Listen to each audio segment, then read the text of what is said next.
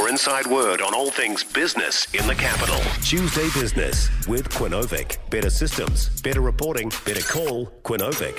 0800 Quinovic.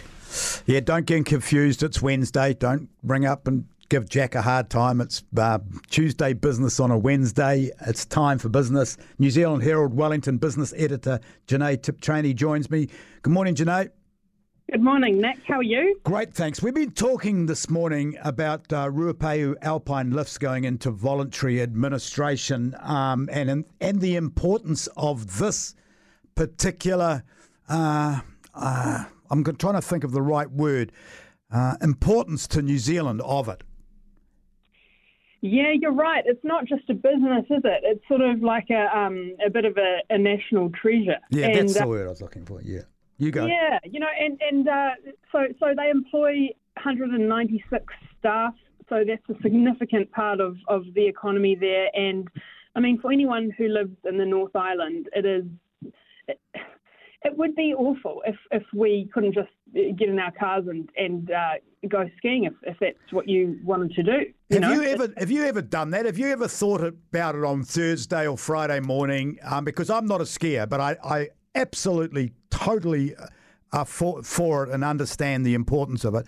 But have you ever been a person that a Thursday afternoon thinking, you know what, I've, I've got I can leave a bit early. I've done my, my stories for this week. I can leave a bit early on Friday, drive up there, go skiing for the weekend, and come back. Um, you know, I have I have done it before, and I haven't done it in a while. Um, because we, the last time I did it, the weather packed in, so it was a big mission, and then we didn't even get to go skiing. So, um, but you know, I do know people who do it, and skiing is, is lots of fun. It's a really awesome thing. So, uh, and you know, that is a key part of of the economy there.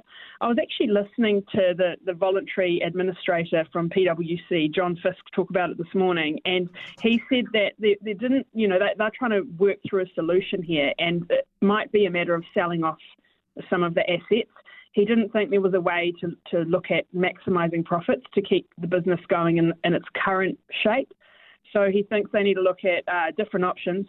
And also, the, the mayor in Ruapehu, uh, Weston Kirton, said that he'd be going to talk to the um, tourism minister and to see if that, that business could get more government support. It's already had some government support and support from local government as well.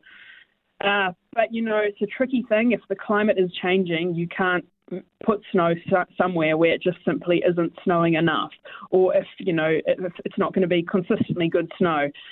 It's uh, it's a, it's a really really tough one.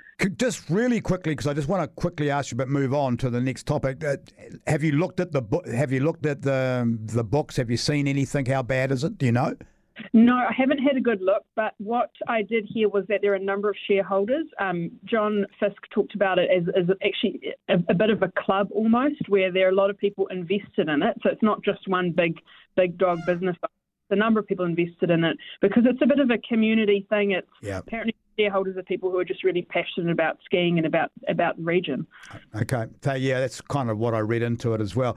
Mortgage terms uh, and term deposit rates are expected to keep rising as central banks around the world lift interest rates to try and dampen the inflation. How bad is this going to get if you're a mortgage holder, uh, or how bad, how good is it going to get if you've got retired and got all your uh, retirement money in the bank? Yeah, well, those those are the key questions because people will be thinking if you have a mortgage, you know, at what term should you fix for, and if you have savings, you know, what sort of uh, terms are you looking at? Uh, you know, if you put your money in term deposits.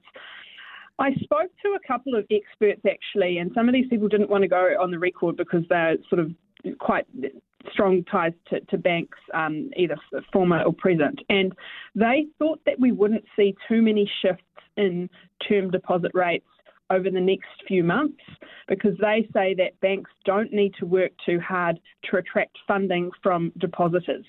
Um, you know, because banks get funding from people putting their money in the bank and they also go out to international money markets and, and borrow money that way. They're saying that, you know, banks are looking pretty good. They don't need to hustle to get deposits for now. They're busy tapping into those international money markets and, and borrowing that way. But they think that come early next year, uh, banks will be under a bit more pressure to attract funding, and at that point, they might feel the need to lift those term deposit rates to make them more attractive and you know attract funding that way. Now, one of the reasons that um that they they're not under that pressure at the moment is because people just aren't borrowing much. You know, like the housing market is cooling off, and mortgage new mortgage lending is is dropping right off. I think it's about thirty four percent below what it was wow. this last year. So um, yes, if you're a saver, you know this might not turn out this way because competitive pressures kick in. You know, if one bank starts lifting its deposit rates, others will will start doing the same thing. So so that might be the case. But according to some of these experts, they think there'll be more movement next year. Okay, speaking of inflation, staff turnout, turnover at the Reserve Bank hit a record high of 21.7% in the year to June. As an organisation's faced its toughest battle with inflation in three decades, is there something that we don't know of uh, that's going on in the Reserve Bank. That seems pretty high. I know that the whole employment thing's changed, the the landscape has changed, but that seems pretty high. It is. So that's more than one in five people left the Reserve Bank in the past year.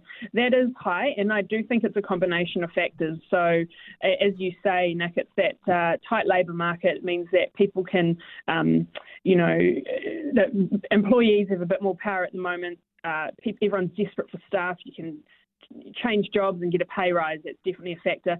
But another factor here is that they did a big restructure at the end of last year. And at that time, we had a lot of senior people leave. In fact, 10 out of the 26 most senior people at the bank handed in their resignation letters in, in the last half of last year. And that included, you know, the deputy governor, Geoff Bascand, the chief economist, and some other really senior people. Um, so yeah. that restructure, though, I should say, is is happening because the Reserve Bank is getting more jobs from the government. It, its remit is expanding, so the organisation is going under going through a lot of change. Right. Jenée, always a pleasure. Thank you for keeping us up to date. New Zealand Herald Wellington business editor Jenée Tibshraeny. Tuesday Business with Quinovic, providing a better rental experience for all. Call 0800 Quinovic.